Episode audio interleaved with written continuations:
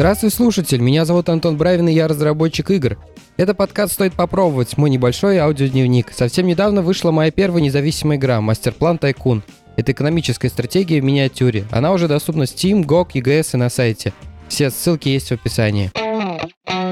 Telegram ввел сторисы для каналов, и, как по мне, так с очень прикольной механикой. Эту механику они сперли у Дискорда, и мне кажется, это очень иронично. В смысле, не то, что они ее у кого-то подглядели, а в том вообще, как это работает. Там схема состоит в том, что те люди, у которых платная подписка Telegram Premium, могут голосовать за каналы, и от количества голосов зависит, э, сколько сториз в день доступно постить этим каналам. При этом это все считается по какой-то формуле, исходя из э, количества людей в этих каналах или исходя из количество э, людей с премиум в этих каналах. Я, если честно, не особо вчитывался, но что-то из этих двух. Прикольно то, что у меня настолько маленький канал, в нем 41 человек, э, что мне хватило просто зайти и самому себе поставить лайк. Э, и это разблокировало у меня, собственно, первый уровень, одну сторис в день я могу постить. А такое ощущение, что большинство других каналов, у которых, ну, какое-то весомое количество подписчиков, у них большая проблема на то, чтобы набрать этот один э, первый уровень даже для одной сторис, потому что сколько я протыкивал эти посты с приглашением поставить лайк, ни у кого нет первого уровня. И э, сторисы буквально начали появляться только к концу второго дня. А иронично, мне кажется, здесь то, что, по сути, мы получаем схему, при которой пользователи платят за то, чтобы получать контент. Но платят они при этом не тому, кто делает этот контент, а площадке. С другой же стороны, тот, кто делает контент, то есть, ну, владельцы каналов, они же хотят себе расширить лимиты, не быть ограниченными там одной историей в день, хотят побольше. И наверняка потом будут еще какие-то плюшки туда же привязаны. И, соответственно, в их интересах, чтобы привлекать людей, чтобы они оформляли подписку или просто лайкали их э, каналы, но при этом они просто расширение лимита за это получают, а все деньги получает за это Telegram. Итак, первую часть этого выпуска я просто не могу не посвятить э, прошлой теме, теме э, лицензионных сборов Unity. Во-первых, я должен извиниться за то, что я оговорился в предыдущем выпуске. Я сказал, что их SEO продал 20 тысяч акций. В общем, на самом деле там было всего лишь 2 тысячи акций, то есть это 80 тысяч долларов, вот как раз на две машины и есть. Но это не преднамеренная ошибка, я просто оговорился. Итак, что произошло за эту неделю? Unity взяли паузу, чтобы э, разобраться э, в себе, решить, что с этим делать. И вот в пятницу, 22 сентября, они выкатили открытое письмо комьюнити, которым посыпают голову пеплом, извиняются и предлагают новые условия, до чего, в общем-то, они дошли за эти 10 дней. И условия, на самом деле, достаточно любопытные, хотя, с другой стороны, кажется, что у них как будто бы козыри заканчиваются на руках. И это видно по изменению условий к Unity Personal. Это вот та самая бесплатная версия, у которой сейчас cap 100 тысяч долларов, и по новым условиям, как и 10 дней назад, они заявляют, что он будет поднят до 200 тысяч долларов, а также у разработчиков есть право теперь отключить этот splash screen в начале, от которого так у всех горит последние, сколько движком этим все пользуются, 10 лет, наверное, на котором написано Made with Unity. Теперь его можно отключить даже в бесплатной версии. И это выглядит как большой шаг вперед для вот как раз а, комьюнити, вот этот splash screen, но на самом деле кажется, что у Unity больше нет как будто бы каких-то рычагов, что им еще можно дать а, в бесплатную версию, что они вот уж на последнее пошли. Перед этим это была темная тема, лет пять назад ее они а, отдали в бесплатную, в бесплатное пользование. Интересный факт про этот splash screen. Я его узнал вот в каком-то подкасте Рами Измаил недавно рассказывал. Вот как раз они обсуждали эту всю ситуацию с Unity. Рами Измаил — это очень известный чувак в э, среде инди-разработчиков игр. Так вот, он рассказал очень интересную вещь про Unreal. У Unity этот splash screen, он как бы, ну вот, да, э, этих новых правил, он был обязательный в бесплатной версии, и чтобы его убрать, надо заплатить. Соответственно, у большинства подавляющего игр, которые выходили на Unity, мы сейчас их не отделяем плохих от хороших, вообще всех. Этот логотип был в начале. И, соответственно, те люди, которые покупали э, лицензию, они первым делом его отключали. У Unreal же ситуация ровно зеркальная. Пока вы делаете э, игру, которая заработала меньше миллиона долларов, вы можете как угодно вообще э, это все делать, но как только вы подписываете лицензию, у них условие, что если перешагивается порог миллион долларов э, revenue, то вы обязаны как бы заключить с ними лицензи... отдельное лицензионное соглашение и платить им 5% от этого ревенью. И в том случае логотип Unreal уже должен быть в игре. И это очень интересно, я говорю, я никогда об этом не интересовался, Unreal, потому что это всегда было мимо меня. Это сыграло злую шутку с Unity, Unity, потому что люди видят плохие игры, которые не заработали денег, они видят в нем логотип Unity, и для них ассоциация с логотипом с этим в том, что на Unity делаются только плохие игры, потому что когда игры становятся хорошими, этот логотип оттуда пропадает. У Unreal же позиция получается ровно наоборот. Плохие игры на Unreal никто не видит этот логотип, а когда игра хорошая, там сразу этот логотип появляется, что очень хорошо для бренда. Для меня это тоже, кстати, всегда была загадкой, типа, почему студии суют э, бренд движка в свои splash screen ы, если у них как бы есть возможность этого не делать. В чем гордость? В том, что моя игра сделана на Unreal. Ну, сделана и сделана. Игроку от этого как бы ни тепло, ни холодно, ему какая разница. А вот оказывается, все тривиально, есть просто лицензионное соглашение на этот счет. Ну ладно, возвращаемся к нашим условиям. Следующее изменение стоит в том, что любые игры, которые не перешагнули порог в миллион долларов revenue, не будут э, никак вообще учитываться при подсчете установленных копий. То есть получается так, что мы, например, используем э, бесплатную версию, доходим до порога в 200 тысяч, мы его перешагиваем. Э, это все, что нас обязывает в этот момент, это купить про-версию, которая стоит 2000 долларов. Хочу тут важную пометку сделать, что нам надо купить не одну лицензию на игру. Лицензию Unity продается на место. То есть, если у вас 10 разработчиков, которые используют так каким-либо образом движок, и каждому нужна лицензия. Так вот, предположим, мы заработали 400 тысяч за последние 12 месяцев. Все, что нам нужно, это просто купить про лицензию. По большому счету тут ничего не поменялось. Просто плюс лицензию смержили с бесплатной. Еще непонятно пока, ну, наверное, может понятно, я просто не смотрел там что по сервисам, ну, какие ограничения, какие лимиты. А что же происходит после миллиона долларов? После миллиона долларов вступает в дело новый механизм, и выглядит он так, что теперь у разработчика есть выбор заплатить 2,5% от ревенью или заплатить взнос, основанный на количестве установок, вот о чем я рассказывал в прошлый раз. Но важное изменение тут в том, что, во-первых, у разработчика есть выбор, он может заплатить либо от того, либо от другого. Во-вторых, это все self-reported вещи, то есть, типа, разработчик сам должен отправить в Unity report, сказать, вот, смотрите, у меня столько-то ревенью или у меня столько-то инсталлов. Я в Твиттере видел смешную картинку, э, там э, э, репорт по количеству инсталлов, такой написанный Comic Sans, на нем написано Dear Unity, my game install, там, zero times, thank you, типа, и все. И Unity говорят о том, что разработчик сам может посчитать, что ему выгоднее из этого платить, и, видимо, чуть ли не каждый месяц можно платить по-разному, не знаю. И также большое важное изменение стоит в том, что они убрали это положение о ретроактивных изменениях. Сейчас эти изменения вступят в силу только с начала 2024 года. Тут не очень, правда, как-то это все написано, типа со следующей LTS-версии, зашипленной в 2024 году и далее. То есть сейчас будет LTS, видимо, 23 и они ее будут продолжать, но, видимо, эти версии, которые внутри ветки LTS выходят, будут уже под новой лицензией. Ну, Короче, не очень понятно, но, видимо, если последний патч в этом году взять, то, э, скорее всего, под новое положение уже не попадешь.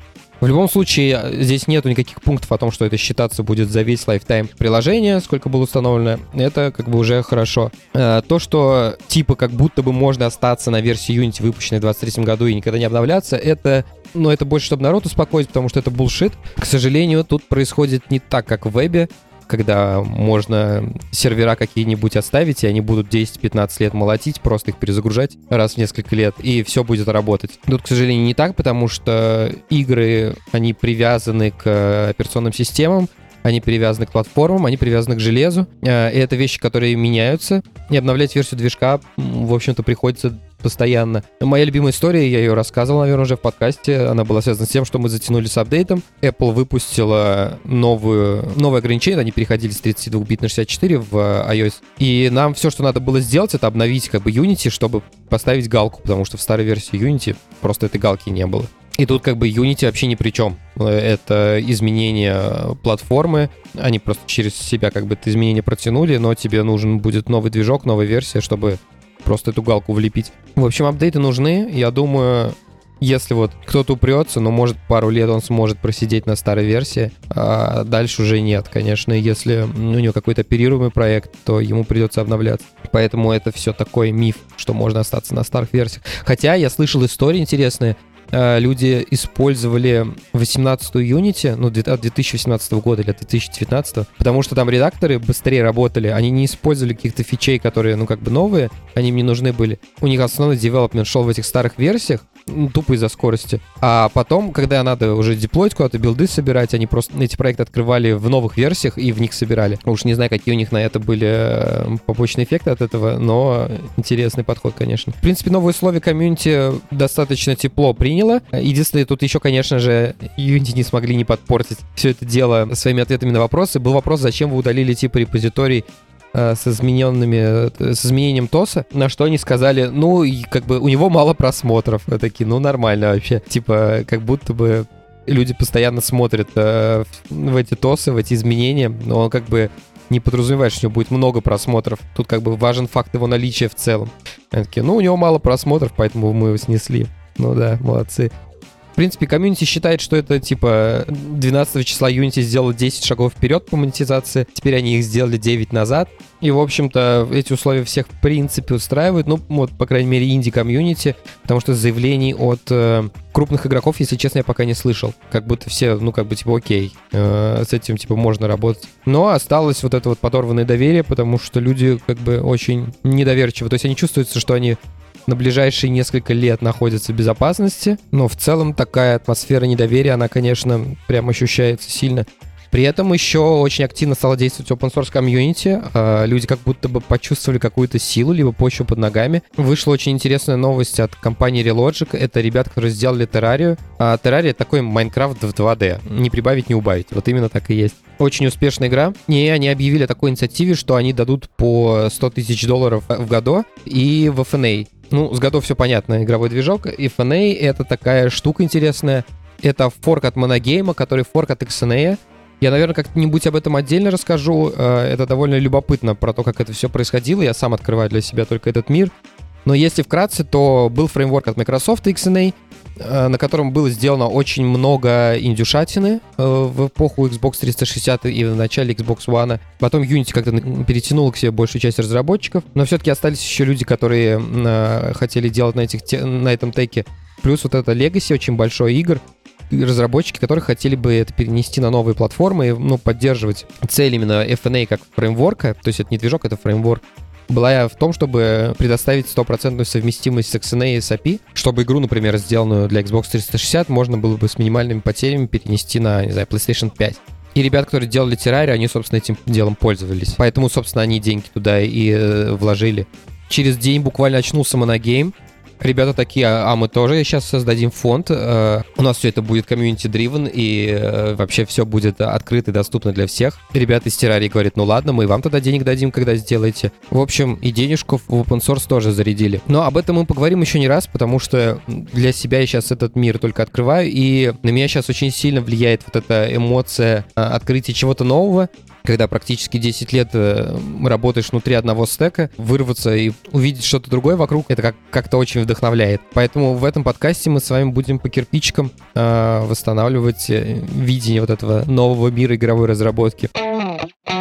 Итак, у меня перед вами есть небольшой технический долг в плане технической темы, которую я обещал рассказать. И вот мы до нее добрались. В это воскресенье вышел апдейт для мастер-плана. Этот апдейт технический, поэтому даже change-лога мы не писали, хотя версия там отличается на более чем на 50 комитов. И это апдейт тейловой системы. А дело в том, что у нас в родмапе стоит следующим э, большим апдейтом это рандомная генерация локаций. И я сначала думал о том, что как я буду это делать, именно генерацию саму. Я, в общем, переживал из-за этого, но как я только к этому приступил, я понял, что я не о том волновался вообще. Прикол в том, что до этого апдейта мастер-план работал следующим образом. У него была одна, как бы, главная сцена и сцена с э, локацией. Это, по сути, такая игровая сессия, которая загружается вместе с сейвом. Эта сцена, она весила порядка 60 мегабайт. Я уже рассказывал, как я ее там туда-сюда ковырял, ужимал. Точнее, 60 мегабайт это в э, гите. При сборке-то она распухала, потому что там дегенерировались э, некоторые ресурсные зоны. Так вот, э, там было сделано некоторое количество хаков,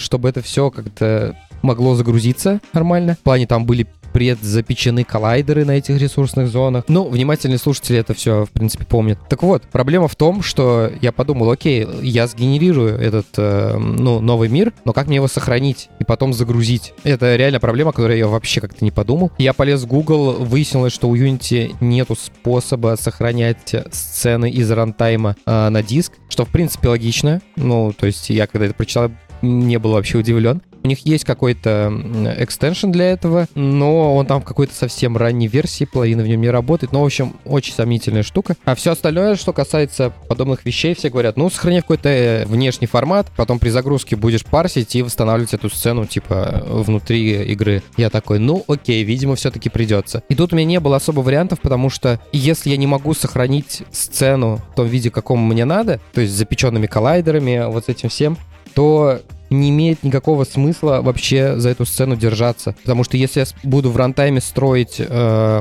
вот эту всю большую тайлмапу всего мира целиком, то игра, скорее всего, просто не вывезет. Там будет каждая загрузка длиться просто несколько минут, что для маленькой инди-игры это вообще непозволительно. Мне придется загружать всю тайл-мапу, мне придется строить для всей этой тайл-мапы коллайдеры. Это все занимает кучу-кучу времени, я об этом знаю, потому что я это все вырезал где-то полгода назад, чтобы это все как-то вменяемо работало, какое-то время занимало нормально. И я пришел к выводу, что мне надо сделать следующее. Мне надо перестать использовать юнитевую тайл-мапу как хранилище данных. То есть, если мы хотим узнать, есть ли, например, в этой клетке тайл, то раньше мне приходилось как бы лезть в тайл-мапу и спрашивать.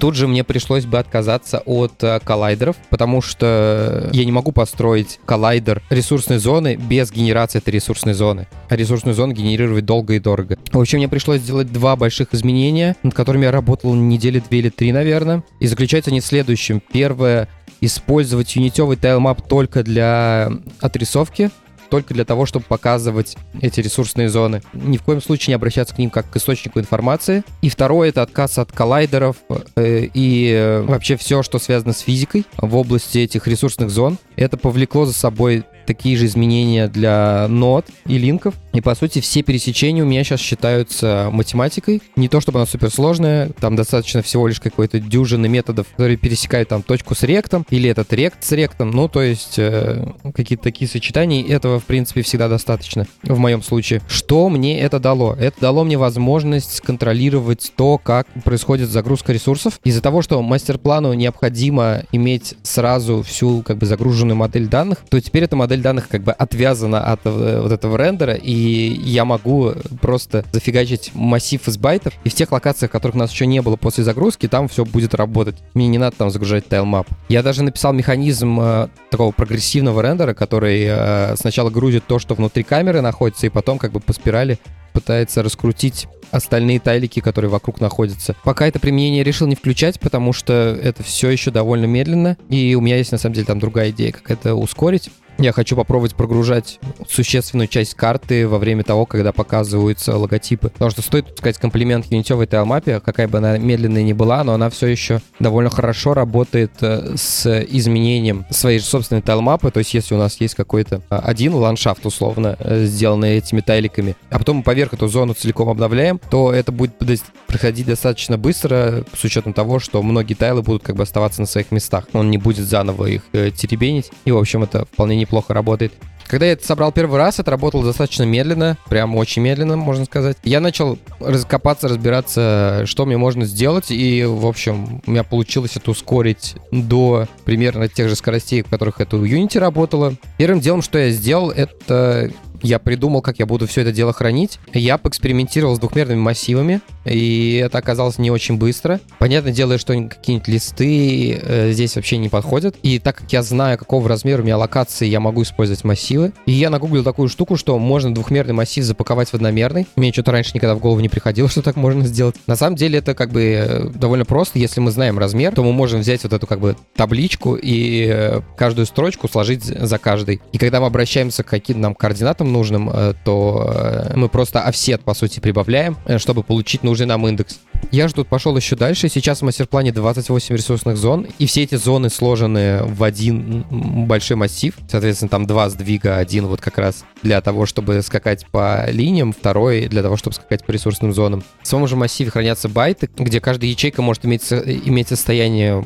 пустое, основную, второго и третьего уровня. Ну, то есть это вот для многослойности тайлмап. А байты тут используются для того, чтобы иметь возможность комбинировать значения. Это так называемые битмаски и сдвиги внутри них. Всего лишь в одном байте мы можем сохранить э, несколько вариантов. Если я правильно помню, это 32 условных э, значения, которые мы можем комбинировать друг с другом. Поэтому в движках обычно используются вот эти вот э, 32 слоя, э, что в Unity, что в Godot. Это вот связано как раз с количеством информации, которую мы можем в один байт запихнуть. Это, во-первых, мало места занимает, во-вторых, быстро работает. Это сдвиги по байтам — это одно из самых быстрых, что может быть. В общем, у меня получился такой гигантский одномерный массив. Я научился его сохранять, загружать. Тут тоже было одно небольшое приключение. Во-первых, я придумал такой новый алгоритм э, сжатия позиций. Ну, придумал в смысле в контексте игры, потому что э, раньше позиции в, в сейве хранились просто набором x, y, если мы сохраняли ресурсную зону, там был гигантский массив, где просто все позиции были перечислены. Теперь я придумал такую тему, которая, так как большинство локаций как бы горизонтальных, то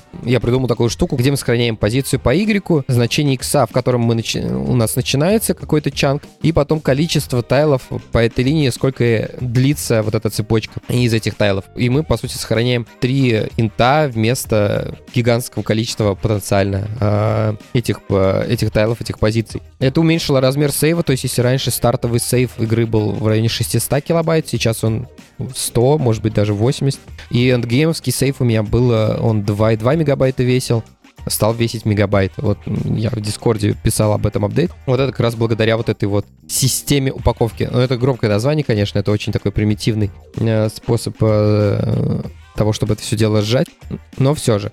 А, что же касается локации, чтобы работало быстрее сохранение, загрузка и меньше весело, я локацию сохраняю в бинарном виде. Это тоже было небольшое исследование на несколько дней а то, как это запаковать вообще в бинарь. Я смотрел и в сторону протобафа, и еще каких-то штук.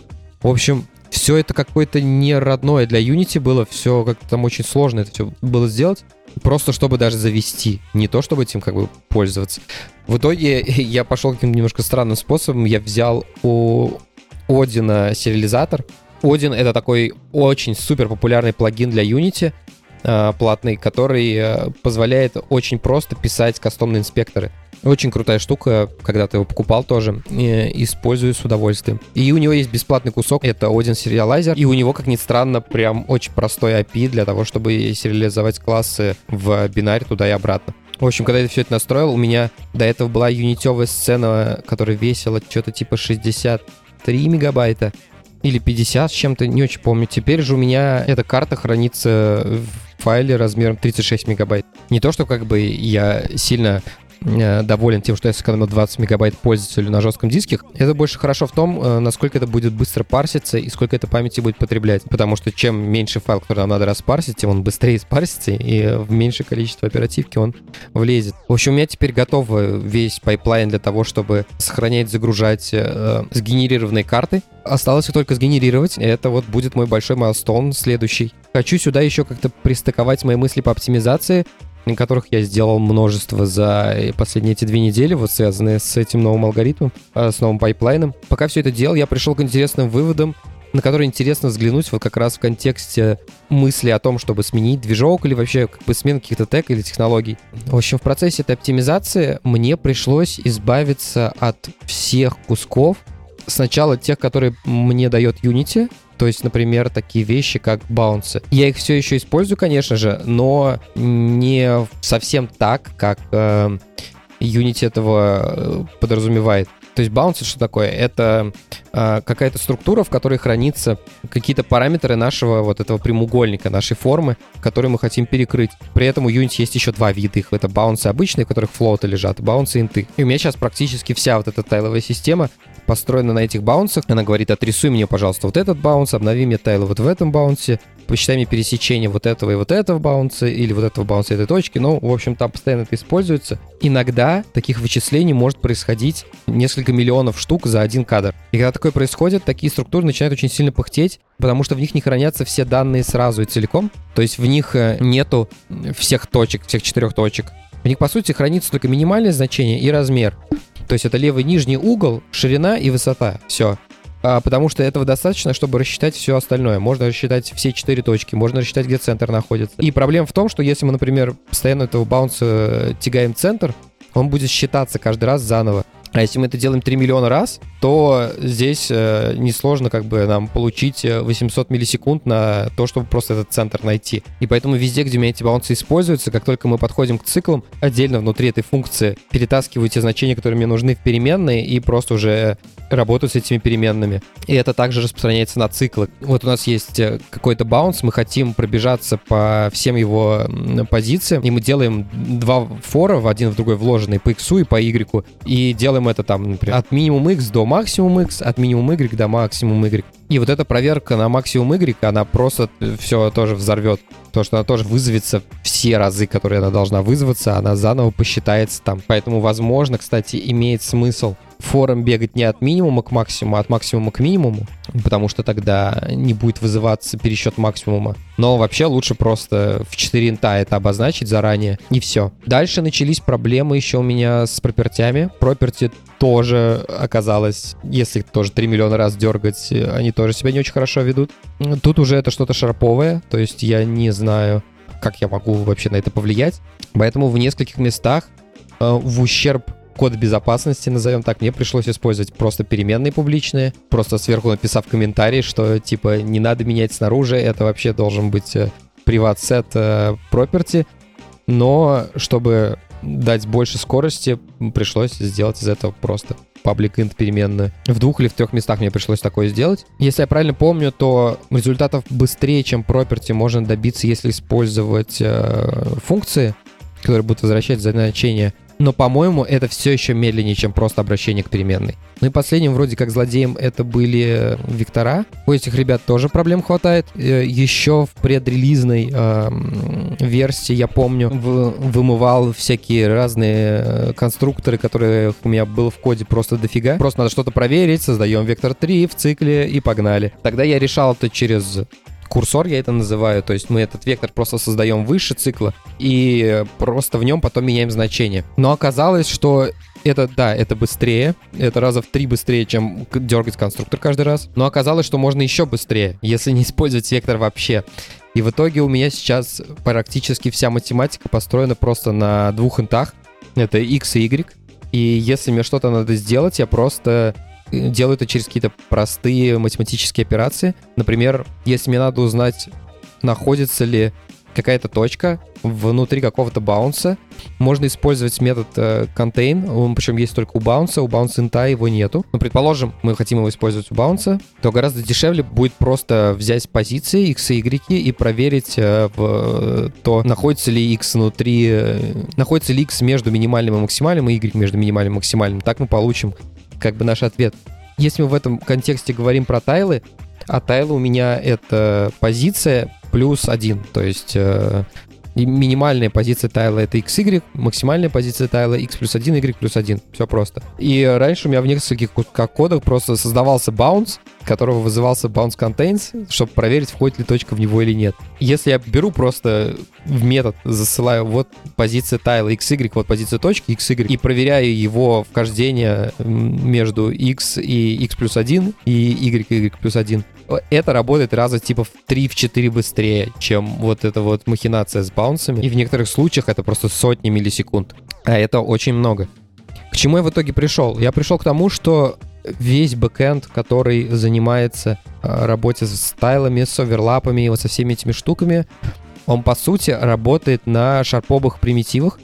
И если немножко еще посидеть, можно оттуда вычислить вообще все зависимости, которые от э, Unity, от движка туда протекают. А это значит, что мы получим платформа независимый код, по сути. Точнее, движковый независимый код, который можно использовать в каких-то других, э, с другими технологиями. И это все меня привело к такой мысли, что э, если ты представляешь ограничения своего проекта, то ты можешь стремиться написать максимально перформящий код, и при этом этот код будет еще не зависеть от бэкэнда движка. А если размышлять в контексте, что двигаться мы будем поступательно и работать условно в одном жанре, в моем случае это вот стратегии, тайкуны и прочие такие вещи, то, в принципе, с каждым новым заходом я буду все лучше осознавать эти ограничения, и значит, мне все легче будет писать вот такой код, который будет и быстро работать, и будет не зависеть от э, бэкэнда движка. Потому что, по факту, мне пришлось выкинуть, как бы, переделать под себя кучу вещей, которые Unity мне, как бы, предоставляли. То есть тайлмапы, коллайдеры, оверлапы. И получается, что мы пришли в итоге к идее и возможности написания какой-то собственной технологии через то, что мы оптимизировали и отказывались от того, что не может дать нам Unity, движок общего пользования. И это прикольный момент, потому что когда я слышал все время темы про вот, зато у нас есть полный контроль над этим. Я был уверен, что люди, когда это говорят, им не нужен на самом деле этот контроль, им важно ощущение того, что он у них есть. Но это произошло со мной, оказалось, что в этом есть смысл. В общем, вышло интересно, оптимизация прошла довольно прикольно, мне понравилось. А, релиз этой версии вот вышел в воскресенье. Внешне, в принципе, он никак не отличается, кроме того, что оверлапы немножко по-другому работает, и теперь в некоторых моментах, где раньше могло что-то произойти, типа линк пройти или ресурсная зона построиться, теперь не может, и наоборот. Но, в принципе, не особо это в глаза бросается. А то, что касается вот этих философских рассуждений про платформу зависимость, независимость кода и прочего, на это у нас будет с вами еще не один выпуск. Поделюсь на этой неделе у меня не очень много.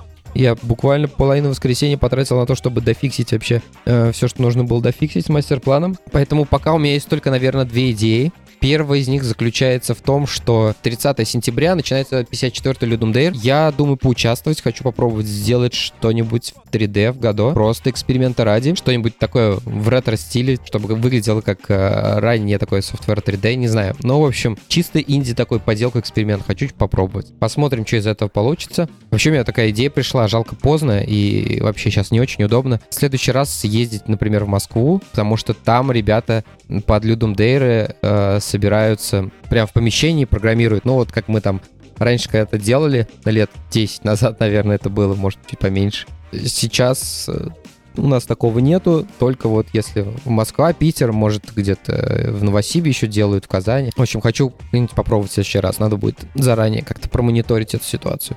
Ну, а также еще одна штука, которую я хочу попробовать. Сейчас в Твиттере постоянно появляются картинки с топ-10 игр там люди выкладывают. В общем, это кинопоиск, я так понял, какую-то тему закинул. Они хотят собрать топ-100 игр. Ну, это популярная тема, типа собирать топ-100 игр всех времен и народов. Я искал недавно, нашел от IGN, там несколько лет они делали. По идее, с Metacritic можно такой топ-100 собрать, можно э, с IMDb. В общем, я хочу дождаться рейтинга топ-100 кинопоиска и попробовать его пройти. Я потому что начал замечать, что я, во-первых, вообще сейчас перестаю играть во что-то очень мало. Последний раз Baldur's Gate запускала недели три назад, наверное. И очень много каких-то классических игр, которые я не играл. И вот мне просто немножко зудит то, что я их не проходил. Я хочу вот как бы закрыть этот некий гештальт. И поэтому сейчас я пока начал с... Он стопудово будет в списке, это как бабки не ходи. Это первый Half-Life. Я в них практически, можно сказать, не играл никогда.